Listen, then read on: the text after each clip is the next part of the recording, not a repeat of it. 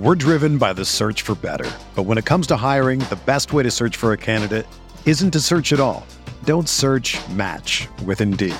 Indeed is your matching and hiring platform with over 350 million global monthly visitors, according to Indeed data, and a matching engine that helps you find quality candidates fast. Ditch the busy work. Use Indeed for scheduling, screening, and messaging so you can connect with candidates faster.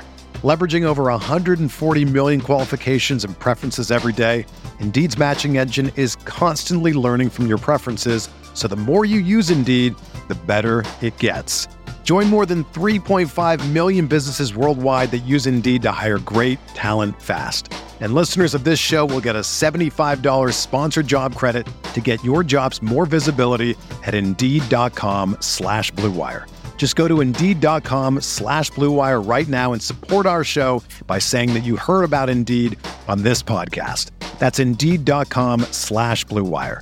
Terms and conditions apply. Need to hire? You need Indeed.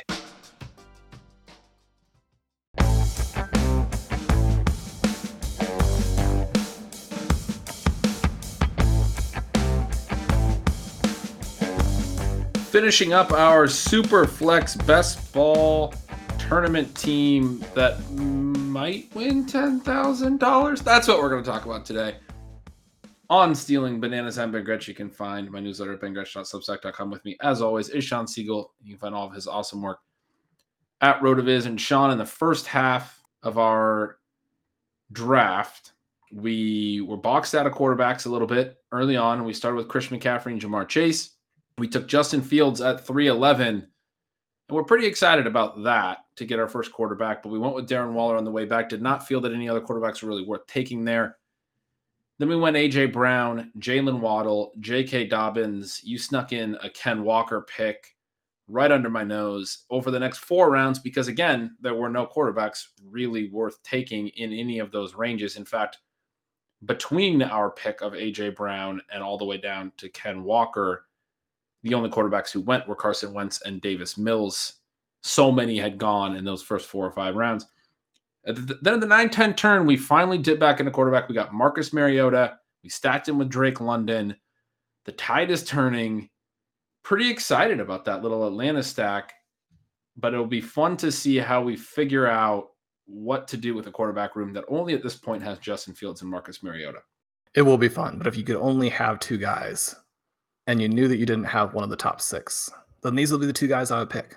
Fields and Mariota, massive upside. Gonna have to run a lot.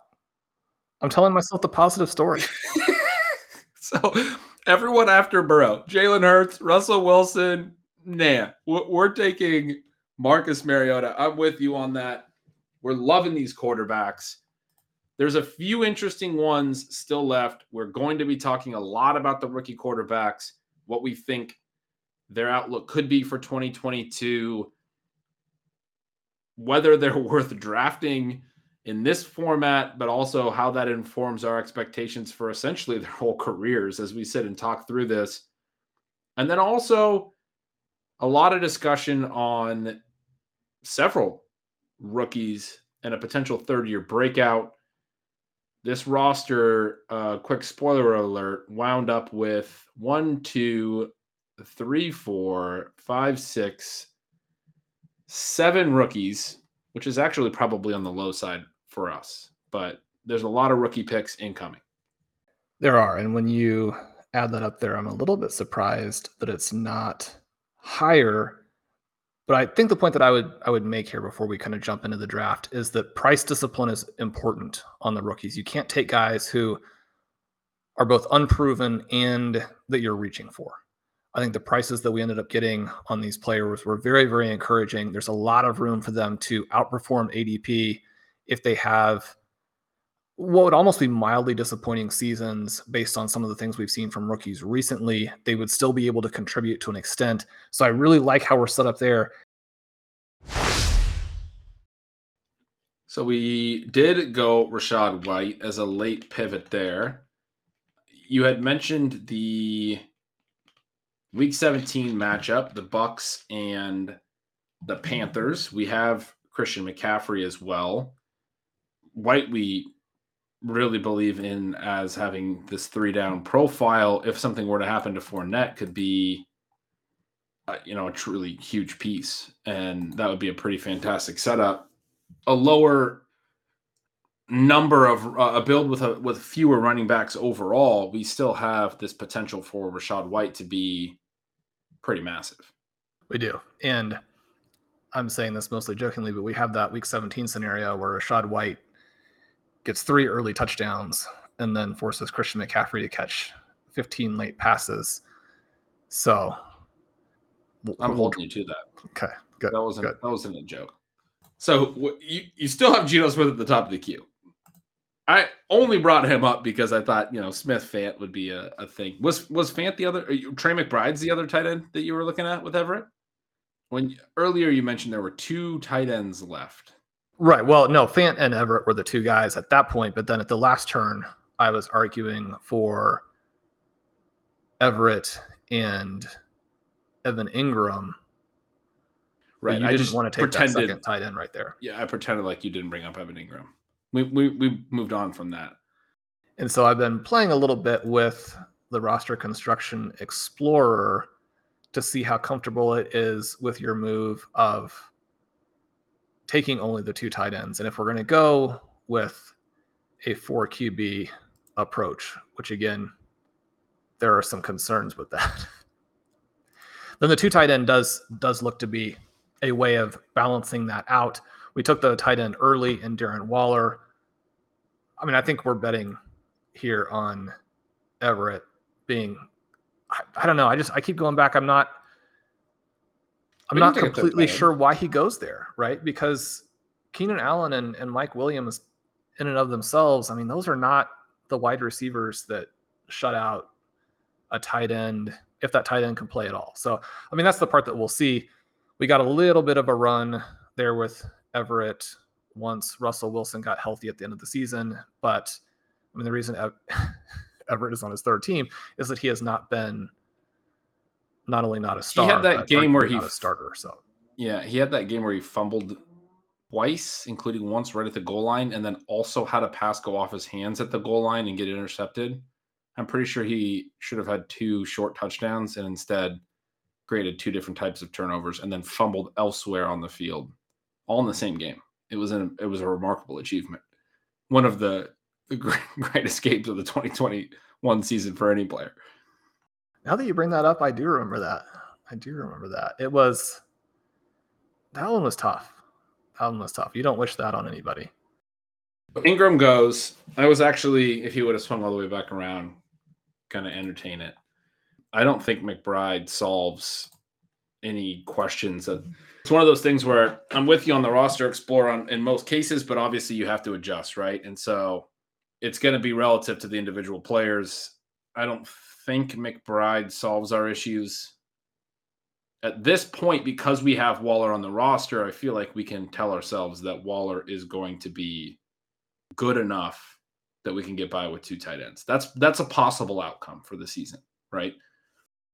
It is, and I I don't want to get you too excited about this ludicrous build, but in the tiny sample, I won't even tell you how many teams, but the current construction that we have going here with the early tight end, only two tight ends, and four potential quarterbacks, 23% win rate. So I told you. this was my plan all along, Sean. Ben's evil genius is coming through, and you know we're gonna we're gonna win about a quarter what, of these. What was the the size of the sample? Now I have to know. Oh, it was 13 teams. Is that is that a lot? I was thinking it was under 100. I didn't think it was 13. That's fantastic. Well, look, we're trailblazers. This is a new strategy. We could name it something. That's the the big thing. You got to have names for everything now, Sean. Everyone wants to be like zero RB. We will call this super fragile quarterback elite tight end. Beautiful. It's beautiful. I just wish Geno would get picked at this point so that we could conclusively go. Why is Robbie Anderson's name on the chart R O B B I E, isn't it? R O B B Y? Well, I don't I don't know the answer to that. I can't tell if this is uh, a situation where the player is is having fun with with people or lost a bet or if that's actually how his name is spelled now. That is what shows up I think currently on his Twitter and I don't know how I know that since you wouldn't think that would be something that I know. Um, also, it's how it shows up now on the Carolina Panthers roster, or at least it did yesterday at this juncture.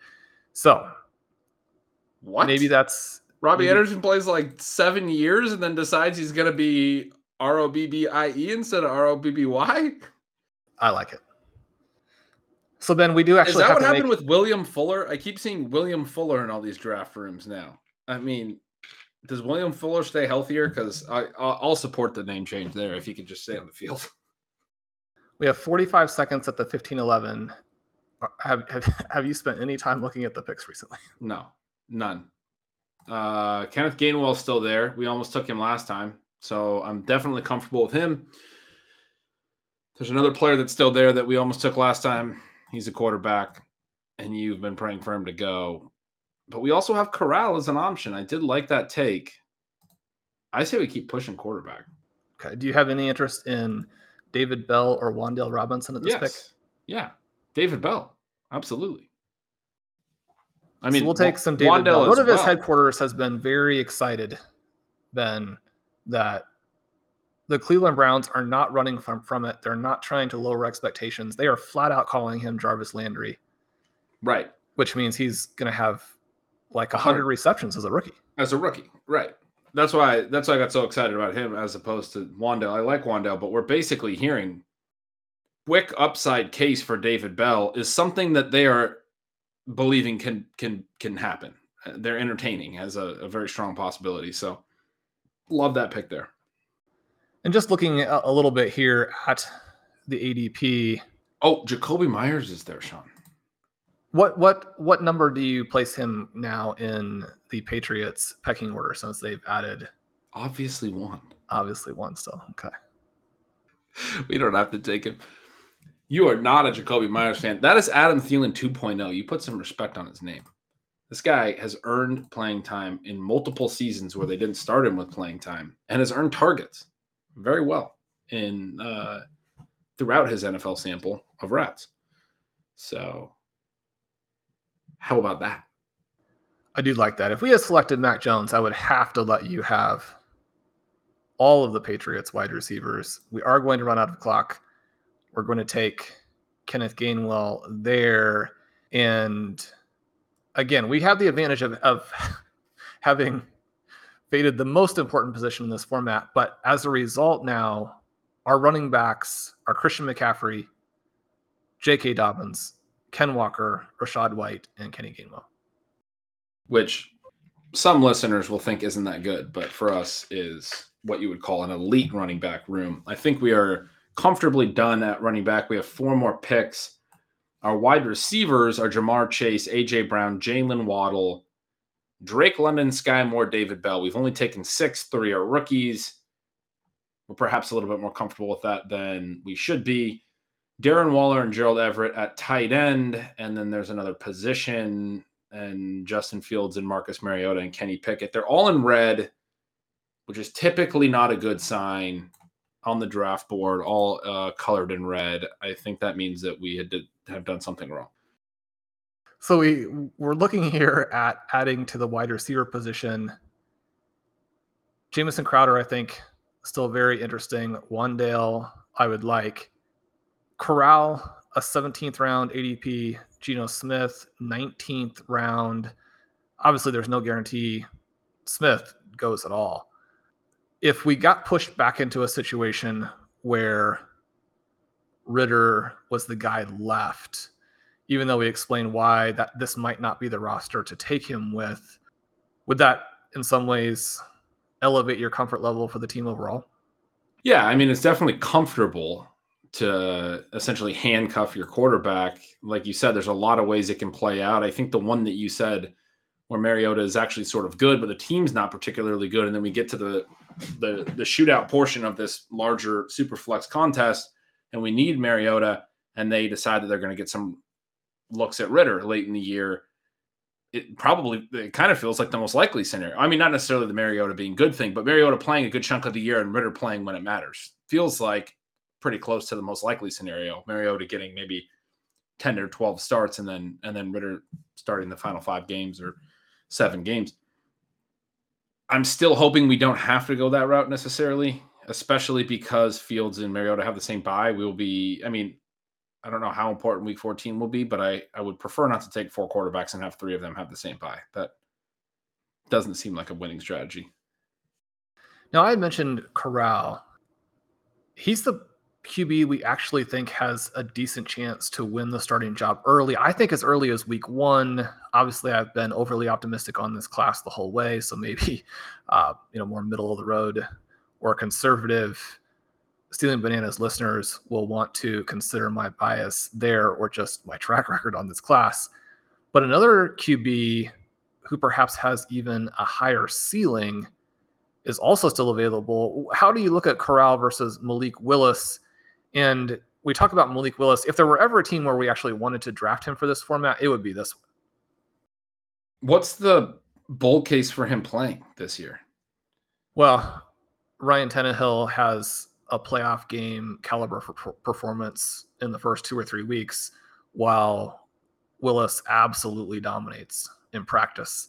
And they decide that as opposed to what the Kansas City Chiefs did, where they had a very good season that year with Alex Smith, but they don't win the Super Bowl. They don't have the firepower at QB in the playoffs. They lose a game there that if they had made the decision midseason to go with Patrick Mahomes, they might have won. We might be talking about the Chiefs having an extra Super Bowl. Maybe the Titans pull that trigger and get him out there. As is the case with all of these guys, including someone like Sam Howell, part of the case does require the player to go out there and look very good during training camp. That makes sense. I just have a hard time with it with Tannehill, who I think will get every opportunity to be the starter for the entirety of this year they have a big decision with him this offseason. They can get out of his contract, but I think there's a decent chunk, maybe about 10 million of dead money. Don't quote me on that. And so my concern is essentially they want to know if they want to keep him through 2023 as well. There's void years on his contract 2024, 2025. It's tough with all these quarterbacks because the fact that they fell to the third round, or in Howell's case, the fifth, you know, we were a little bit higher on them in the fantasy community, but there's a lot of scenarios where these teams just draft these guys to be pure backups, which is what we've seen from similarly drafted quarterbacks in that range in recent years. I mean, uh, just look at 2021. Kyle Trask went in that range. Kellen Mond went in that range. Davis Mills did as well, and Davis Mills got on the field and played all right. But you're talking about Trask and Mond, two players that you know didn't even sniff the, the field. Obviously, playing behind veterans, kind of similar to Tannehill. I, I unfortunately think that's the case for Willis this year. As much upside as you might have in fantasy, it's just really hard to see scenarios where they move away from their very high priced quarterback who they have signed to this really big deal. Yeah, I think that, that is the case. That's one of the reasons why I do like Corral. I just think he wins the job there. I think that potentially the difference between some of these guys is that, I mean, even going in, and, and Kyle Trask played very well in his final year in college, but there just wasn't the physical upside in terms of the mobility, the opportunity to affect the game. I mean, Lamar Jackson goes, you know, there at the end of the first round. And so that's different than going, obviously different than going in round three or round five, but he pushes his way onto the field. Russell Wilson pushes his way onto the field. The disappointing thing here is that Matt Corral does go as does Malik Willis. So Darnold and Corral got stacked together by one drafter. They were kind of doing the thing we were discussing with Mariota and Ridder. I guess I'm not as concerned about the bye weeks. I'm kind of overstating probably the concern there. If you wanted to go Ridder, but we do still have Geno Smith out there. If you believe in Geno Smith, I think now is the time. You want to talk about a roster when when we need a guy. Geno Smith, MVP. MVP. I think that we can get him at the 1920 turn. Okay.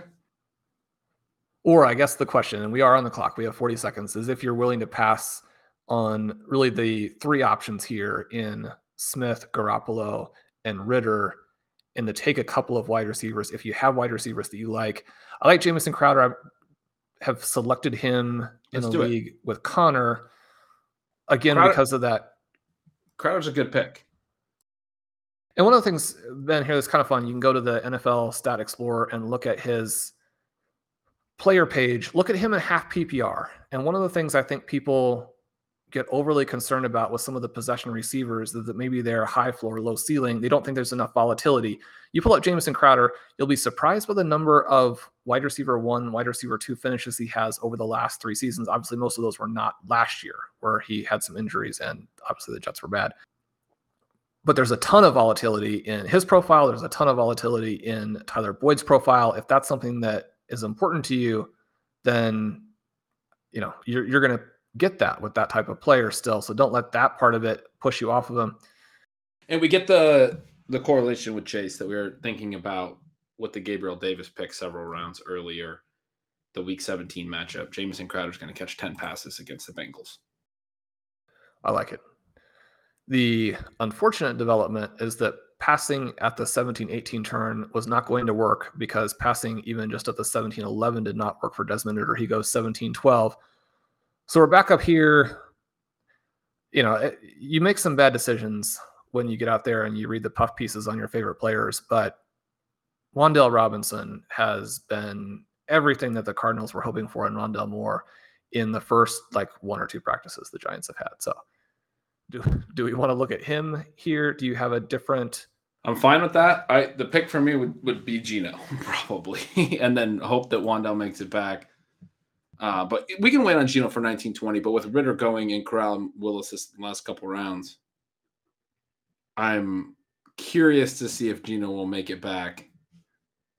Gar- where where where's the thesis for Garoppolo? So you mentioned Garoppolo. Oh, Baker went. That's why you didn't mention Baker. Okay.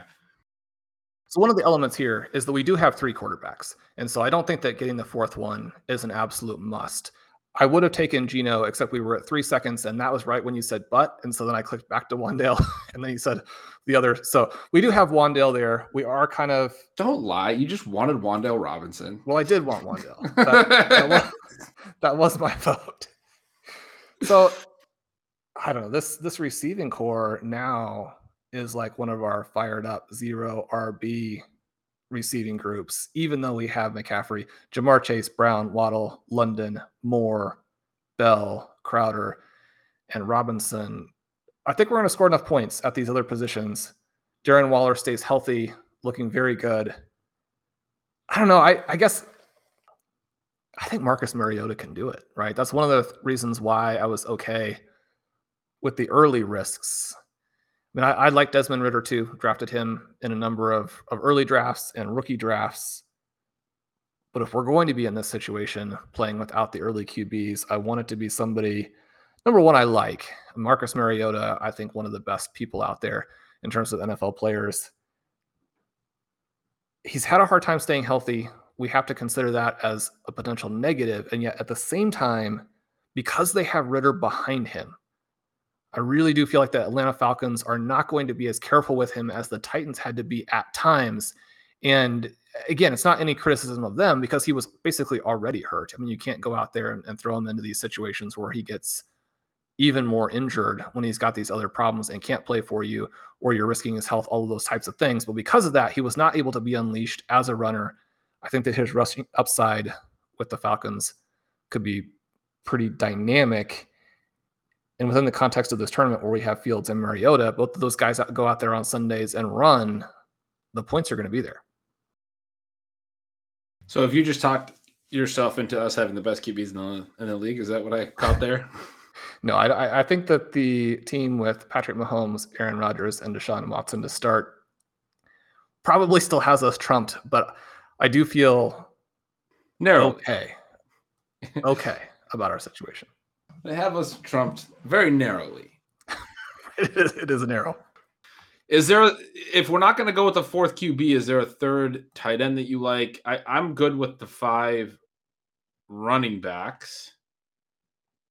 We have eight receivers now Ja'Marr Chase, Jaylen Waddle, AJ Brown, Drake London, Skyy Moore, David Bell, Jamison Crowder and Wan'Dale Robinson. I really like Crowder as well for our build because we do have the four rookies. We're totally fine with that, but there is obviously some, you know, playing time concern and and the reality is rookies don't necessarily play 100% of the snaps the entire entirety of the season and we see them kind of ramp up and tend to perform better later. So to get that fourth receiver in Crowder that we feel like can be you know, a high reception guy.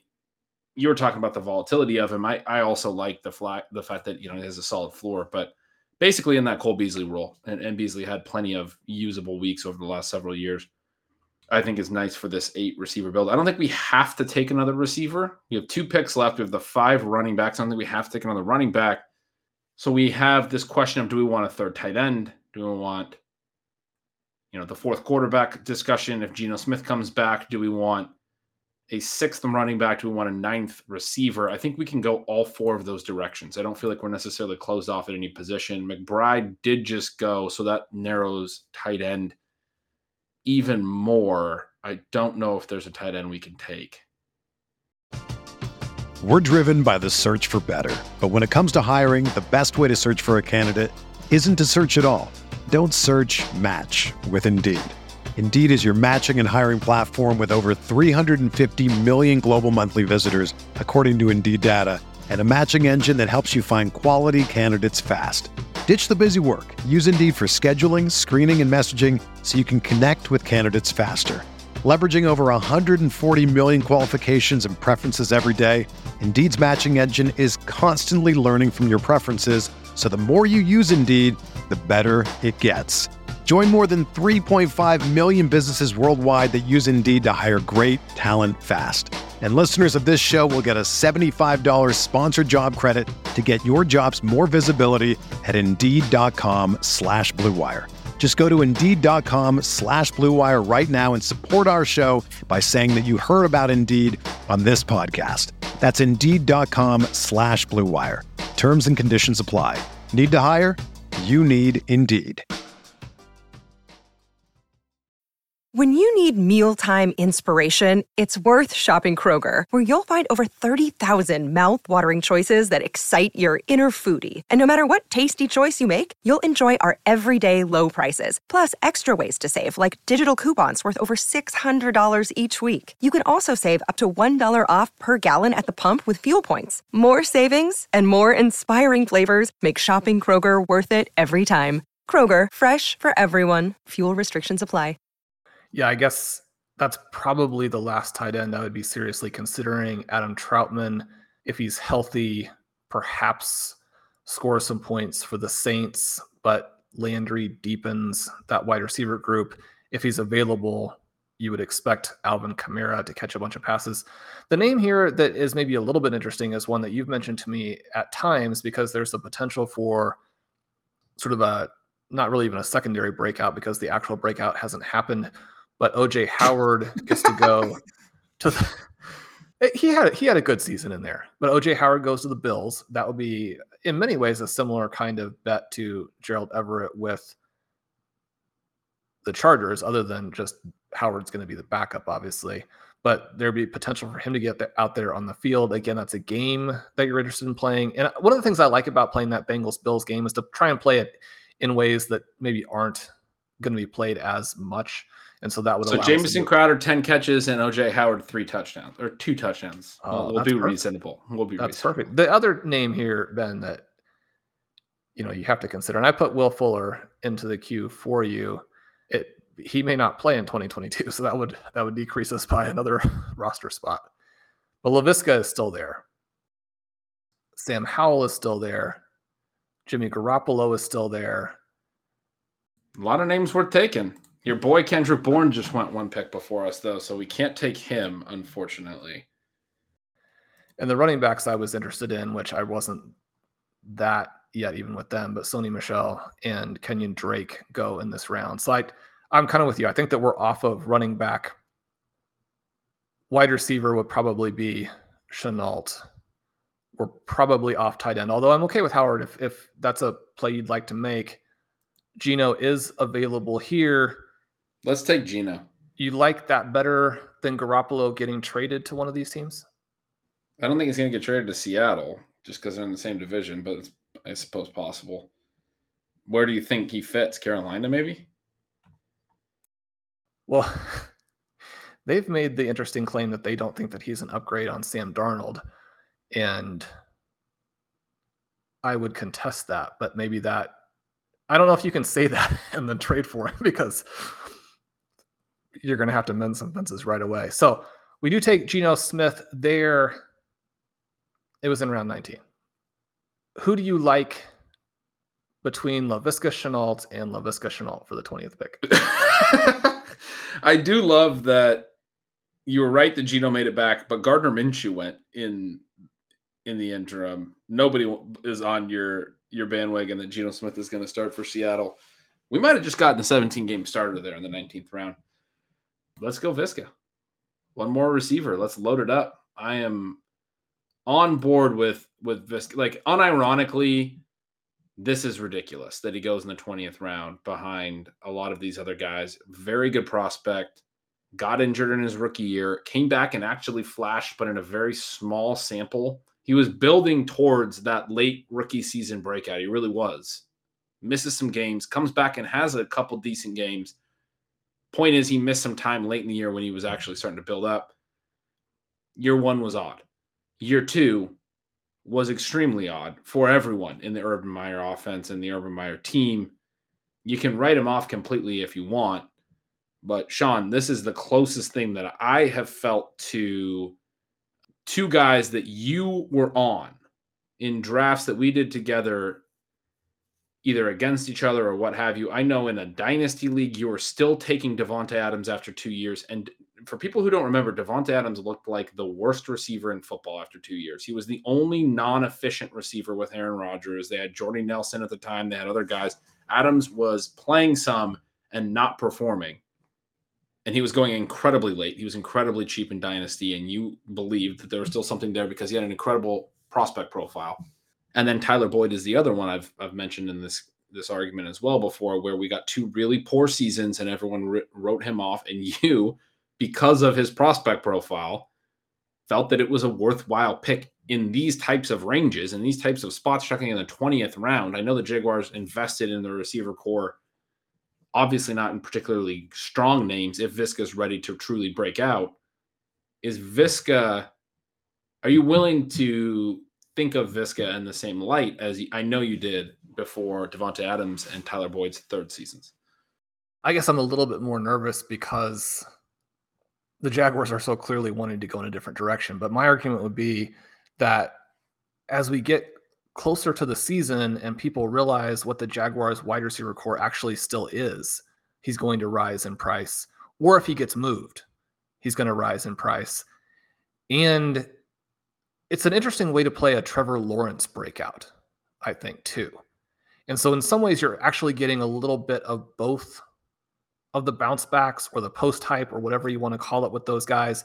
If Lawrence comes out the season and plays well, I think that'll help Christian Kirk. It might make Zay Jones somebody who has a little bit of weekly viability in really deep leagues or for DFS, that kind of thing. But the player you would expect to benefit the most would be the guy with the highest ceiling. And I still think that that probably is Shenault. Now, there are very real concerns in that it, not just in terms of the way that some of the targets went, it didn't really matter what role they played him in last year. When he was outside, he wouldn't get open. When he was the underneath guy, he wasn't targeted in the same way that, you know, practice squad types of players were targeted when they were in that same role. And then when he did get open, he didn't catch the ball. And so uh, you have to take that into, into consideration and you have to adjust what you think a receiver is going to do, what a player is going to do with those first two years of information but in round 20, I still like the play. I mean, you're looking at other players drafted in this round that, I mean, realistically, I just don't think make any difference to their teams at all. And, you know, we get Tyler Huntley and Jimmy Garoppolo in this round. There, there are ways that those picks could pay off, but I, I do think that Shenault, and when you look at something like yards after contact. I mean, the physical element of him that you can go check out in the Advanced Stat Explorer. I mean, some of those things are still there, and so I guess the com- that combined element, right, of both Shenault and Lawrence, I think you need to have multiple things happen, but you're getting a price where if you're wrong, it, it just doesn't hurt you. I mean, I, you, you still want a player who's going to contribute here. We could have picked Jimmy Garoppolo, who could get traded to a starter and could be the whole key to the team. We, we passed on him to make this Shenault play. So anytime that you're saying somebody's free, I mean, they're not free. there, there are other players, but I, I like the price and I, I like the potential outcome. Yeah, I, I completely agree with you about the way he looked last year. It was really pretty depressing, frankly, as a big time Shenault fan to see him in different roles and just not really performing. Um, I it's it's really interesting. I, I just went and looked, and Shenault actually has two 600 yard seasons. Davante Adams did not hit 500 yards in either of his first two years. Tyler Boyd, who I mentioned, had a, a 600 yard season and then like 250 yards in his second year. Both of them uh, accumulated fewer yards and fewer receiving TDs than Shenault has over their first two years. So, in terms of like just how bad they looked, I was saying that I, I just kind of wanted to mention that. Not that that means that Shenault's going to be better than them or anything like that. Just I'm not just I'm obviously cherry picking comps that that worked out very favorably and were similar spots after two seasons, similar production profiles in college as well. But I'm I'm not just I'm trying to lay the groundwork for what people actually thought of Davante Adams after two years and what people actually thought about Tyler Boyd after two years. It was very similar. That said, why these guys turn around going into year three is is actually not something that is easy to identify and and uh, certainly not a lot of them do but you you do wonder about little things because to me Shenault just didn't look like a, a, a co- he looked essentially like he wasn't fast enough or good enough to be at the NFL last year. And so one of the, cases I could make is maybe he was out of shape or maybe he wasn't in a good spot. That the whole team environment was clearly very negative. We had you know players saying that a Meyer, you know, their kicker gets cut and, and goes to the, the press that he kicked him in practice, and you had other anonymous players basically backing up that he was a horrible coach and was creating an entire a terrible environment. It's obviously, you know, pure speculation. That's not the other thing. But what if Shenault comes back and actually has a really dedicated offseason and it comes back in really good shape and looks like a player that he didn't look like last year? And we're like, oh, yeah, that's who the guy was. Because he didn't look that way last year. And we have no idea if, you know, let's put it this way: as soon as we hear that Laviska Shenault's in the best shape of his life, I'm going to take him in the tenth round again. That's that's where I'm going with this. All great points. I was thinking when you were saying he didn't look that great, that it kind of brings to mind another player who would fit this same kind of category that we were also drafting occasionally at about this price after some bad seasons. And at least I was, and that would be N'Keal Harry. And it kind of brought to mind for both of them. No, they only work out. You can only use the examples of the ones that actually work out. Well, unfortunately, you, you created this image in my mind of like a 38 year old Antonio Gates out there running around like he was carrying three pianos. and that's what Harry and Laviska Shenault look like when they're out running routes at the NFL level. That's true. That's he's going to look faster this year, right? He's going to look faster. That's what I'm trying to. That's what I'm trying to argue because he's going to need to. And of the Davante Adams, Tyler Boyd, and N'Keal Harry comps, the one that Shenault, as a game watcher, has looked the most to. If you look the most like, it's, it's Harry. You're right. he's, he's looked like he's carrying around pianos, like you said. So that would be the counter argument. So our team is complete we went Christian McCaffrey, Ja'Marr Chase, Justin Fields, Darren Waller, AJ Brown, Jaylen Waddle, J.K. Dobbins, Ken Walker under protest, Marcus Mariota, Drake London, Kenny Pickett, Skyy Moore, Gerald Everett, Rachaad White, David Bell, Kenneth Gainwell, Jamison Crowder, Wan'Dale Robinson. I got my fourth QB in Geno Smith and Laviska Shenault. We wound up with nine receivers five running backs, only the two tight ends. Sean, you talked during the draft about not, necessarily being thrilled about the two tight end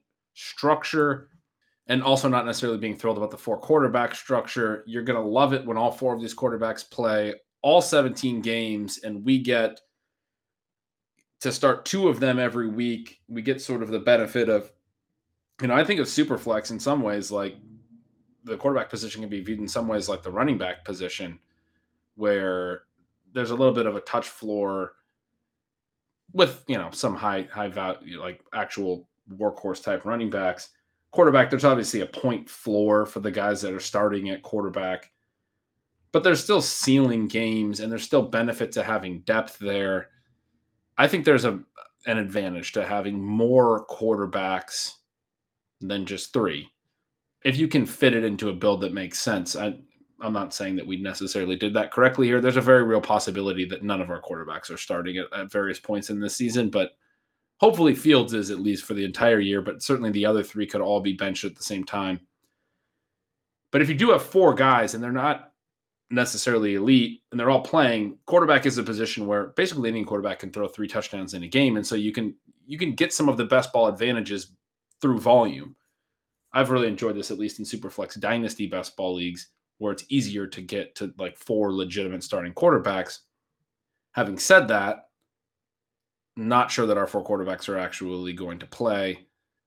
That's probably part of the reason that when we when you were talking about the the roster construction explorer, it's I mean there's not great samples and some of the samples when you when you look at different splits are were not great for four quarterback builds. My my speculation there is that that's largely because the, the teams look like ours. They're they're four quarterback. Like people took a fourth quarterback because they took Mariota and Pickett, and they didn't know that they're going to start. And if if the guys aren't starting, then you don't really actually have four quarterbacks. So you're not actually realizing those benefits. But how how would you kind of grade what we did from a construction perspective as we tried to navigate the really quarterback heavy? I mean, that was the big lesson in this draft. Very quarterback heavy early. We decided to go McCaffrey Chase we get Fields at the 3 4 turn. We didn't really think there was even another quarterback worth taking there. Pretty quickly, we did not think there was another quarterback being, you know, that was worth taking at any of the additional spots until we finally get to Mariota in the ninth round, which we probably still didn't think was worth taking, but we had to eventually. How do you think we navigated sort of falling behind at quarterback? It's a really tough way to win. As you said, the, the QB2 by the second round, QB QB starts have really strong win rates in this format and that that was essentially going to be our plan coming in. And there's a reason for that. It's because if you don't go QB QB, you can wind up with a quarterback room like this. How do you think we try to navigate? How well do you think we did try to navigate uh, being way behind the eight ball quarterback? I like it because they fit together nicely. I think that one of the reasons that the constructions with more quarterbacks fail is that the drafters who get caught then have to make compromise picks that don't have the upside that are probably not going to start or have some real questions about starting, as you mentioned, and they don't get good prices on them either. We got Mariota below ADP. We took that risk. He comes back to us at 9 11. We got Pickett well below ADP. So I think the values there help a little bit. We were able to take some very good players at other positions as a result. And then Geno Smith, we made ourselves wait till round 19. So this a little bit different than last year's format because the slim version has two extra rounds put back in. As we were discussing with Laviska, you know, you the type of player that you're missing on when you take someone like that in rounds 19 and 20, much lower floor, you do have these occasional ceilings. You will go back in and look at the teams that win tournaments, and often they'll have hit on someone in round 19 or 20. So you don't want to say those rounds don't matter. But I do think with those rounds in there, it makes it easier to take that fourth quarterback. In terms of regrets, if we look at it like that, I just I don't feel like I really have any. The way that the draft played out, this is what I would have wanted to do. If you told me ahead of time that you're going to get stuck with who makes it to 111 I like this. Now, it's almost a kind of uh, situation where because and one of the things that I've read as I follow this Seattle QB battle more than it makes any sense to do. Yeah, why are you doing that? I'm not doing that. is the writers are suggesting that Lock's additional athleticism will let the Seahawks run an offense a little more similar to what they ran with Wilson than what they can do with Geno, who doesn't have that and so my first thought is that I don't think that that matters that much from a reality perspective from the Seahawks because Geno we've seen play a competent QB. Yes, it's more like a high end backup, but it's competent. Drew Lock does not give you high end backup performances. And so that's why I think that he loses the starting job, even if he is more athletic. I think that it's focusing on the wrong part there. I mean, you just need the better quarterback. But from a fantasy perspective, for, for saying that Geno has a very low ceiling, it's harder for him to get his points into the starting lineup, even if you're saying he's playing the 17 games. And especially with the strength of the rest of the roster, I mean, there are going to be situations where individual position players could beat out the quarterback for that super flex spot. And so there's this little tiny part of me that wishes we had just said, what happens if Sam Howell gets himself in there? Because if he plays even just the second half of the season or even just the fantasy playoffs, I mean, Sam Howell is the guy who can go out there and score fantasy points. I mean, his profile is perfect for that, which is why we've been irrationally exuberant about him the whole way through. So, you know, now that we're done, I, I you know, there's this little part of me that thinks we should have taken a guy who yeah, almost certainly isn't going to play over someone who I think will play. But I, but I like what we did on that. I wish we would have done that too after you just described that. And Howell does not get drafted. So, yeah, I, I mean, I think that's um, that was well put. It's a good reminder to essentially always chase upside. I mean, you said as you said that in the 20th round, you, you see these hits sometimes. Another guy you were on, really no one else wanted to be on, was Chris Carson the year that he broke out. And I remember you were taking him in the 20th round of some leagues. I'm pretty sure you took him in the 20th round of the MFL 10 of death that year and won it, if I'm not mistaken, uh, in large part because Carson played like a you know fourth or fifth round pick out of the out of the 20th round spot. We're hoping to get that from Viska, but you're right. We you don't want to just throw away those picks. You don't want to throw them away, particularly with low ceiling guys. You want, even when the overall roster feels pretty fragile, you want to still have picks that can. I mean, essentially, you're not going to fix that roster with low ceiling picks. If you want to fix it, you're going to have to hit a home run on someone new. You know, like you're going to have to find that Sam Howell that's a superstar I'm with you there. Um, for this team to actually win it, it's probably not Geno that's doing it, right? So it's either Fields and Mariota, or more likely, it's it's not great. it's, it's we're not actually winning it. But you're right. We we did load up on some real talent at running back, wide receiver, and tight end that could potentially carry this team through. And it was a lot of fun. It was a lot of fun to draft this team the thing that I do like to emphasize, you know, looking at our different tools, looking at some of the experiences I've had personally, getting lucky and you know getting far in, in a format, finishing toward the top. You want to build that elite team and not get so caught up in uniqueness that you build a bad team that's a unique team and that doesn't help you. But the cool thing here is that with a Christian McCaffrey, Ja'Marr Chase start, and then the rest of the guys, this is a scenario, and you want to think in terms of scenarios, right? Your your team needs to be good, but you're also thinking in terms of scenarios. If Justin Fields and Marcus Mariota stay healthy, and really we're talking a lot about Mariota if he keeps that starting job, if those two guys play, this is absolutely perfect. So from that perspective, this has just been a very fun draft. And that'll do it for another episode of Stealing Bananas. That one was a blast. We hope this team wins. We hope you guys enjoyed our discussions about the tactics and the players involved. We'll have another normal episode of Stealing Bananas up for you soon. I'm Sean Siegel. With me is Ben Gretch, whom you can follow at Yards Per Gretch. Make sure you subscribe to Stealing Signals. You want to make sure you have that for the summer. We'd love to have you guys join us at RotoViz. Use the coupon code RVRadio 2022 for a 10% discount on a one year subscription. If you can, want to, what have you, leave us a rating and review. You guys have been amazing with that. It does help us out. Subscribe to the feed. You'll get these special episodes when they come out if you're subscribed, as opposed to discovering them uh, in another fashion a little bit later. But Ben, this has been great. Can't wait to chat with you again and talk with the listeners. We'll see all you guys soon.